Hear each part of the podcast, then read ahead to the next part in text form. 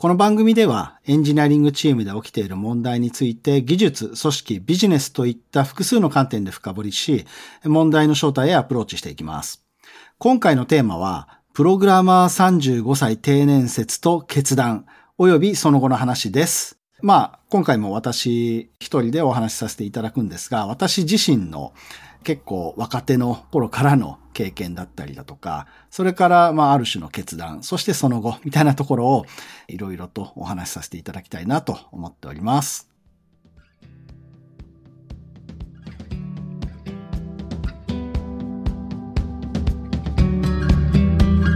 エンジニアリングマネージャーの問題集。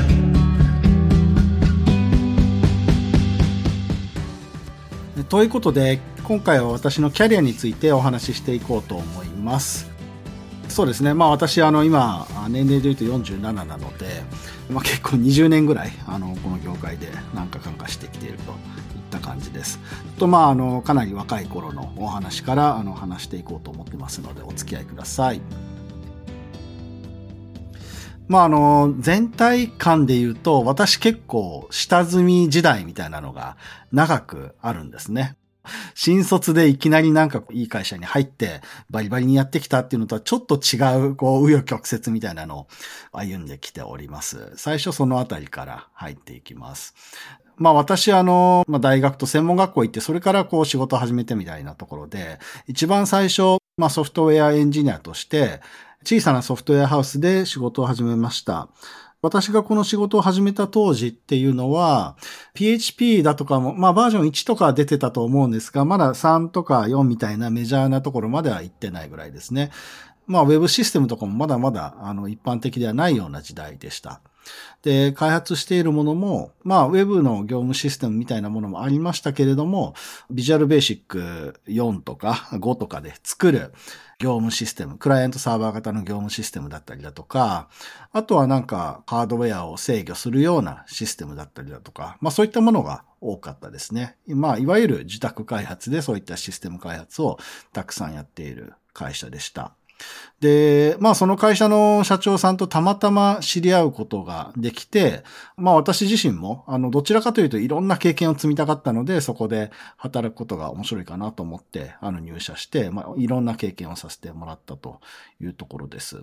で、そこからまあ何年か修行した後に、まあ若気の至りと言いますか、もう自分でやってみようと なりまして、自分で会社を作って、なんていうんですかね、まあ同じような受託開発ををやっててみようということで始めたりしてました。で、まあこれ、まあ、あの、こう若さの勢いみたいなところで、まあ営業とかも結構ね、まあ可愛がっていただいたっていうところがあると思うんですが、あの、仕事も取ることができて、結構あの、売り上げ上げていろんなシステムを作ったりもしていました。けれども、なんて言うんですかね。まあ、所詮こう、若造が こう勢いでやってるようなビジネスというか、まあ、お仕事だったので、組織として成長させていくだとか、そんなことは全然できませんでしたし、中長期的にどんなこう、システムに注力していくんだっていうようなビジネス的な戦略、まあ、そういった観点も全く持たないまま、やたらめったらといろんなシステムをこう、とにかく作っていくみたいなことをしていたわけですけれども、やっぱりそんなやり方をしているものですから、まあ、会社ととして、ある時いろいろな状況が重なって、ちょっとまあ会社としてはうまくいかなくなった、みたいなところがあったので、まあ、その会社自体は畳みましたと。まあその後、あの、また別の会社に入って、まあそこも結構自宅開発もやっていたし、まあ自社でもあのビジネスをしようみたいな気概のある会社さんだったので、自分たちで企画した製品というか、ああいうものを作って展示会に出したり、補助金もらったりしながら、それを売っていくみたいなことも一緒にやったりもしていましたね。で、まあその会社でも結構いろんなことを経験させてもらって、その開発するシステムの、まあ、種類っていう意味でも本当にいろんなものをやっていて、まあそこの会社ぐらいの時期だともうすでに PHP だと4とかのバージョンが出ていたし、あの最初の時期と比べるとモダンになりつつあるような開発でしたが、普段オープン系ばっかり扱っているところだとなかなか出くわさないようなホストと あの、接続しなきゃいけないような開発もあったり、病院さん向けの、え、システムとかもやっていたので、その病院独自の診察券を読み取る機械と、こう、接続して、なんかこうしなければいけないみたいなものもいっぱい作ったりしましたし、まあ、いろんな経験もさせてもらいました。ただまあ、その会社も、まあ、あまり大きな規模でビジネスをしていなかったりもしたので、あの、割とやっぱり時期によっては受託開発だけやっていては、なかなかこう立ち行かないような時期もあったりしたので、そういった時に、まあその会社では当時の選択肢として、まあ職業訓練みたいなものをその会社でもやっていこうとなった時がありまして、その時期には私は実はその職業訓練の講師なんかも引き受けてやったりしていました。で、これは講師、まあ、やるだけでも結構大変なんですけれども、そもそも生徒も集めなくちゃいけないということで、そうですね。まあその会社で職業訓練のクラスをまあ開講するに合わせて、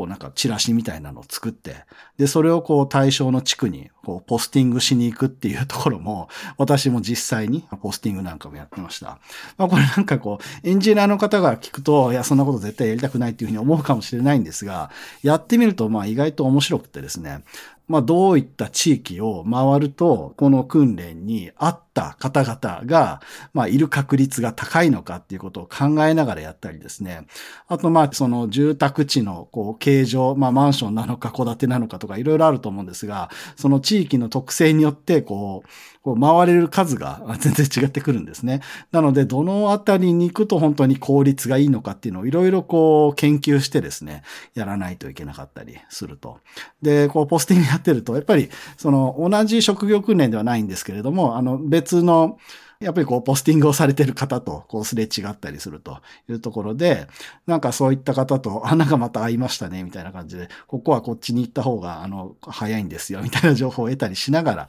ポスティングをやったりもしてました。まあそんな感じでですね、やっぱり小さい会社でやるのが私結構好きだったりして、それなんでかっていうと、会社を存続させるためにというか、生きていくために、こうなんか必要なことを何でもやらなくちゃいけなくって、それってある意味やれることを自分で考えて、あの、必要なことをやっていくっていうところだったりして、必要なことを何でもやらなくちゃいけないっていう、こう、コントリビュート感というか そういったところが私はすごく好きだったりして、そういった時期からこのような仕事の仕方をしていたっていうところがあります。はい。で、あの、話が逸れちゃうかもしれないんですが、この職業訓練で、どんなことを教えていたのかっていうと、なんか、まあ、パソコンのこう基礎みたいなところから、ウェブデザインみたいなところも、その学校としてはやってましたが、私は教えていなくって、私の持ってたのだとさらにあれですね。まあ、資格で言うと IT パスポートを取るためのクラスというか、まあそれって結構あのサーバーの管理みたいな話とかも含んだりしますし、こうビジネスの在庫管理の知識とかそういうのも含んだりするようなクラスもやってましたね。まあこれ自体も結構僕もそうですね、相当な時間をかけてクラスの準備をしたりして取り組んでいたりして、特にそのパソコンの基礎の方なんかは、まあパソコンの扱い方から、こう、タッチタイプの スキル向上から、あの、ワード、エクセルみたいなところのスキルを一通り身につけていただくっていうところで、何ですかね、そういったのって本当こう手を動かして実際に時間かけてやっていって身につくようなスキルだったりするので、教科書読めばできるとか、そういう話じゃなかったりするので、それをいかに継続的に、あの、モチベーションを保ちながら取り組んでいただいて、できるようになっていただくのかっていうところで、まあ、それはそれで結構、あの、私としてもなんかこう、物事をこう教えて、身につけてもらうっていう過程をなんか一通り自分でデザインして取り組んだっていうところでなんかいい経験になったなとも思ったりしてます。で、えー、そこからちょっと私のキャリアにまた話を戻すと、まあそういった事業をやっておりましたが、実はですね、またあのその会社をやってる過程で、再び自分の会社をやりたくなったと いうところがありまして、また自分の会社を作りましたと。で、ここでも、あの、受託開発を受けたりしていたんですが、この時にはですね、その受託でやる以外に、やっぱり自分でサービスを作りたいな、ということを結構強く思って、二つ目の会社を立ち上げました。まあ、とはいえなんかこう、自分でこうサービスのアイデアはいろいろ持ってはいたんですけれども、私はどちらかというと、プログラマーなので、アイデアを形にすることはできるんですけれども、アイデアそのものを磨いていくっていうところは、どうもその過程で、強くないなということに気がつきまして、自分でこう完成させられはするんですけれども、これって本当に面白いもんなんだっけっていうところに、こうどうも自信が持てないというか、なんか世に出すには至らないというところで、結局その自社でサービスを作って世に出すというところは、なんかとても中途半端なまま、まあ受託開発の方でお金を稼ぐということだけをするような会社だったというところがありますね。まあ実はこの、あの最初の1回目の会社を作ったところと2回目のところ、どちらも私一人で作ったのではなくって、知り合いとこう共同創業したような形だったりして、まあその知り合いの方がなんか話を持ちかけてくれたっていうのがきっかけだったりもするんですけれども、どちらもやっぱり何ですかね、まあ私自身が未熟だったと言いますか、なんかこうやりきれなかったというところがあったりしますし、あとその、まあ、この2回の経験を経て、自分が思ってるアイディアってそこまで強くないんじゃないのかなということを、まあ強く自分の中では感じまして、私は人のアイディアを形にしたりする方が、ま、向いてるのかなっていうことに改めて思いが至ったという二つの企業経験だったりします。で、まあそういった経験を経て、とはいえなんかエンジニアとしてこう食いつないでいくことをしていまして、まあいろいろお仕事を続けていました。で、実はこういった期間が結構長くてですね、30過ぎ、35歳ぐらいまで、なんかその自分の会社をやったり、自宅開発でやったりみたいなことをしていました。で、あの、まあ、今ではだいぶ言われなくなったんですけれども、私がこの35歳ぐらいだった頃には、プログラマー35歳定年説というのがありまして、もうなんか35歳を過ぎると、プログラマーじゃない仕事をしていくんだみたいな、まあそんな嘘か本当かわからないような話が語られていたというところで、私は全然なんかその当時でも、あのプログラムをバリバリ書いてましたし、普通にやっていけると思っていたんですけれども、まあ、とはいえ、節目として、えー、それ以降自分がどうあるべきなのかということを、まあ、改めて考える、まあ、きっかけの年だったわけですね。まあ、それまでの経験で、私自身がその2回も会社を作って、なんかどちらもなんかいまいちだったなというところから、まあビジネスということに結構強い思いというか、それをこう自分で作る、まあ自分自身が中心ではないにしても、作ることに結構関わりたいという思いは強く持っていはしたんですけれども、一方で自分自身がそれを発案して世に通っていくような立場かというと、そこはやりきれんなというような結論も得ていたので、だとすると、自分自身がその先あるべき姿としては、ビジネス側を極めるというよりも、まあなんかそのビジネスを、こう、アイデアを持ってる人を、こう、いかに支えるかというところで、まあ作り手側のエキスパートになった方がいいんじゃないかというふうに、その35歳の時点では考えたわけですね。なので、まあもちろんそのエンジニアの下積み期間の中でも相当なんか設計のことだとか、たくさん本を買って勉強したりしてきたんですけれども、改めて35歳の時点からはソフトウェアの設計みたいなところを本気で自分自身の言葉であの他の人に語れるようになるぐらい、まあ極めてみようということで、なんかその道を進んでいこうというふうに決意した年でもありましたね。なので35歳からは結構、プログラマーのコミュニティに出て行ったりして、あの、いろんな人と関わりながら、カンファレンスで設計について話したりだとか、まあそういった機会を積極的に取っていくようになったりしました。はい。で、なんかこれって結構そこからこう順調に行きそうにも聞こえたかもしれませんけれども、まああの、設計という面ではかなり自分自身の知識がそこからもう加速度的に深まっていったというのは確かにあります。ただ一方でですね、自分自身の人生が どうだったかというと、ソフトウェアの設計みたいなところをすごい突き詰めつつも、やっぱり割と地方のそんなに大きく展開してはいないソフトウェアハウスだったり、もしくは自分の会社っていうところで食いつないでいるような状態だったので、なんて言うんですかね、気持ち的にはなんかこう山にこもって仙人のような生活をしてるというか、ソフトウェアの世界だけをなんかピュアに見つめてやっているような状態で、それがこの先どのように世の中の多くの人だったり、会社っていうところに影響していくのかとか、なんかそういったイメージが、どんどん薄れていってるような、そういった感覚を持ったりしていた時期だったんですね。なんで、ソフトウェア自体をものすごく突き詰めていたんですけれども、なんか一方でやっぱり自分の未来っていうところには、こう不安というか、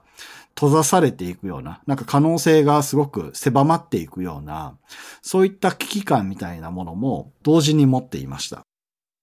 なので、まあそれ自体このままではいいんだろうかっていうのはやっぱりずっと抱きながら、それでもまあソフトウェア自体を一旦極めようと、あの35歳の時に決めたので、それから数年間は本当にずっとソフトウェアの設計のことばっかりを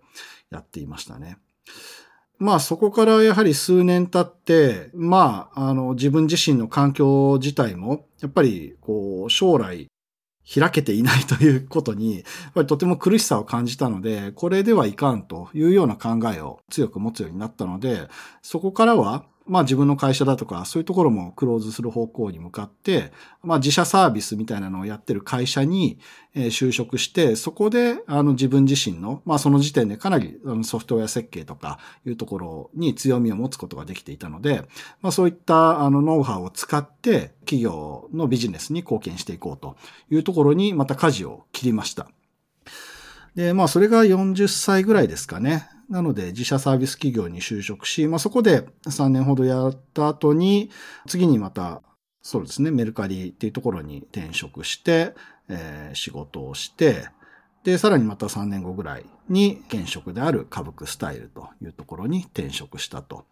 いったようなキャリアになっておりますので、ソフトウェア設計みたいなところを突き詰めて、それがイコールハッピーになったかっていうとそうでもなかったというバックグラウンドが私の中にあったりして、まあそれって人それぞれだと思うんですけれども、ま、私の中ではちょっとソフトウェア設計をやりつつ、もう一歩自分の中でマインドセットのチェンジというか、向かう方向のチェンジというのを起こすことで、まあ今の状態に向かってきたというところがあったという話でした。まあ今の私自身のお話っていうところの流れで、あの結構長い下積み期間を経て、それからまあ設計っていうところにフォーカスしようと決め、でもまあこう人生の先行きに焦りというか、人生が狭まっていくような感覚というところから何かを変えねばならぬというところで、まあ自分のその道の歩き方というか、いうところをさらにもう一回変えたという流れでした。で、こういった道を歩んできて、まあ今時点でどうなのかというところで言うと、まあこれは本当に私の主観になるんですけれども、すごく良かったなと思っていて、それはなぜかというと、僕自身が、もう本当気持ちの持ちようなのかもしれませんが、なんか将来に対してすごく開けてるというか、明るい気持ち、ポジティブな気持ちでいられるという状態になることができています。で、まあ、それっても本当に 実際に選択肢がたくさんあるのかどうかっていうわけではないと思うんですが、なんかこういった自分自身のキャリアの形成によって、今後もやっぱりいろんな企業と、えー、接点を作りやすい立ち位置に立てているっていうような感覚だったり自信だったりも持てているわけですよね。で、そういうのがやっぱり何かが起こっても自分自身その時になんかこう対応できる余地ってあるんだろうなっていう感覚につながったりしてるので、まあそういったことがその将来に対してこうポジティブというか開けてるような感覚につながっているんじゃないのかなと思ったりもしています。で、前職メルカリの時にマネージャーだった方から結構いい言葉をもらっていて、その言葉を結構僕自身大切にしていて、あの、折に触れて使うことがあるんですけれども、それは、まあ今東京都の副知事をやられてる 宮坂さんの言葉というふうに聞いているんですが、あの、何かこう難しい選択をするときに、まあどうすべきか の考え方っていうところで、迷ったらワイルドな方を選ぶっていう言葉をあのいただいたんですね。で、これがなんか、まあその当時私自身をすごくこうモチベートをする言葉であったというところがあって、なんか何かを決めるときに、まあ簡単な方ではなくて難しい方を選ぶっていうだけのことなんですけれども、それをなんかこう、ワイルドっていうあの言葉って表現することによって、なんかちょっとしたワクワク感だったり、僕自身はただ難しいっていうよりも、やっぱそれをやることによって、なんか自分自身の自己表現というか、こういうものを選ぶ人なんだよっていうような、こう表現にもつながる部分もあるかなと思っていて、なんかその、ワイルドな方を選ぶっていう言葉をすごく気に入ったりしていますし、実際これをあの、自分の娘がちょっとしたあの選択をするときにも、どっちがワイルドなんだろうねっていうふうに言って、こう選んでもらったりだとかして、こううまく使ったりもしていて、なんか、あの、その言葉だけじゃないんですけれども、それを言葉を使って自分が話してきた選択によって、なんか自分だったり自分の周りが結構良くなっているなっていう感覚を今持てたりしています。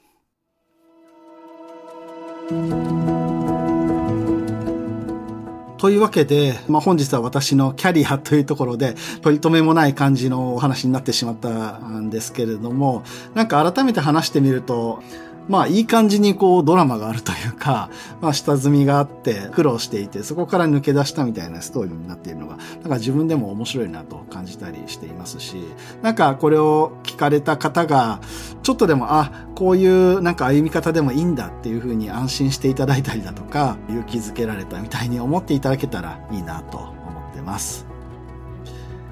さて、この番組では感想や質問、リクエストなどをお待ちしております。番組詳細欄にあるリンクよりお気軽にご投稿ください。ツイッターではハッシュタグ EM 問題集をつけてツイートしてください。EM はアルファベット、問題集は漢字でお願いします。そして Apple Podcast や Spotify の Podcast ではレビューもできますので、こちらにも感想を書いてもらえると嬉しいです。お相手は株式会社株クスタイル COO 兼 CTO の後藤秀則でした。